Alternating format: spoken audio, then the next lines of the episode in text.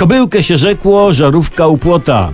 Dwa dni temu przyznałem właśnie z dumą, że kiedyś naprawiłem żarówkę i najdrożsi zaczęliście się domagać, żebym powiedział, jak to zrobiłem. Dodam, że była to żarówka starego, a nie unijnego chowu. Nie muszę chyba wspominać, mam do czynienia z ludźmi inteligentnymi, że była to żarówka próżniowa. Co nastąpiło? Otóż w wyniku parowania wolframu w żarniku nastąpiło przewężenie drucika wolframowego. Na szczęście, i to ważne, tuż przy druciku kontaktowym, co dawało nadzieję na naprawę. Prawda?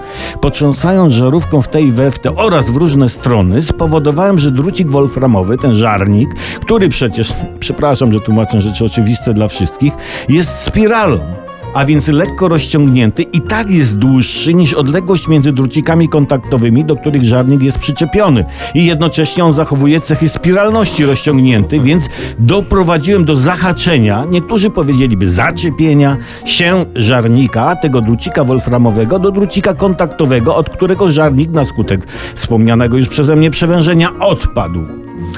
No i żarówka ponownie zaświeciła radosnym światłem. Oczywiście żarnik może pęc w środku. No wtedy należy wywiercić mały otworek w szklanej bańce i cienkim, długim czymś połączyć obie części żarnika, a następnie wyssać ze szklanej bańki żarówki powietrze za pomocą generatora próżni, czyli nabytej w aptece gumowej gruszki do lewatywy. I tak zatykamy otworek palcem, gruszką wysysamy z nosa kleistą substancję, kozę i zalepiamy otworek, uszczelniając w ten sposób żarówkę i już, to jest proste. Słuchajcie, powodzenia, naprawiajcie, naprawiajcie.